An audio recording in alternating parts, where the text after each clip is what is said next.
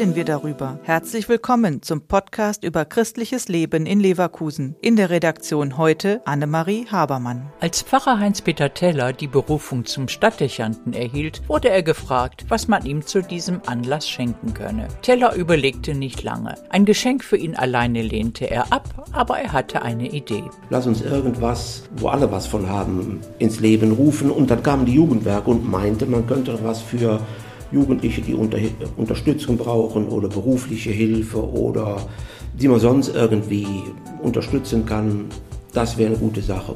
Und so wurde die Stiftung Jugend Zukunft in Leverkusen ins Leben gerufen. Unterstützt wurde Pfarrer Teller von Michael Hirt. Er wurde Geschäftsführer der Stiftung. Wir möchten etwas schaffen, wo wir unbürokratisch jungen Menschen in finanziellen Nöten helfen können weil oftmals ist es so, dass es Zuschüsse gibt für Dinge, die bekomme ich von äh, einem Zeitpunkt bis zum nächsten Zeitpunkt und äh, oftmals fehlen dann Gelder. Die Stiftung hilft da, wo die Not am größten ist. Das kann die Anschaffung eines Kinderwagens sein oder einfach ein paar Sportschuhe. Wichtig ist Stadtdechant Teller, dass man so ein paar Dinge, die jetzt nicht zum Pflichtprogramm gehören, möglich sind, wie eine Ferienfreizeit oder Ausrüstung für einen bestimmten Sport, den man gerne macht. Und wir haben ja in Leverkusen eine große Arbeit der Jugendwerke. Und da sind viele junge Menschen, die da in Frage kommen. Deswegen war auch das Auge darauf gerichtet.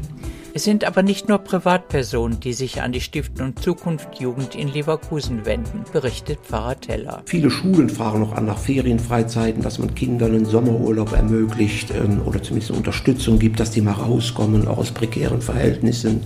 Also so Sachen, die finde ich immer ganz schön.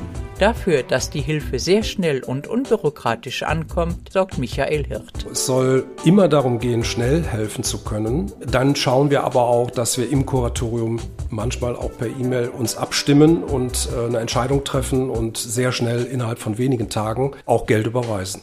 Der Podcast ist eine Produktion der Medienwerkstatt Leverkusen, der Ort für Qualifizierungen rund um Radio, Ton und Videoaufnahmen. Weitere Informationen unter www.bildungsforum-leverkusen.de slash Medienwerkstatt.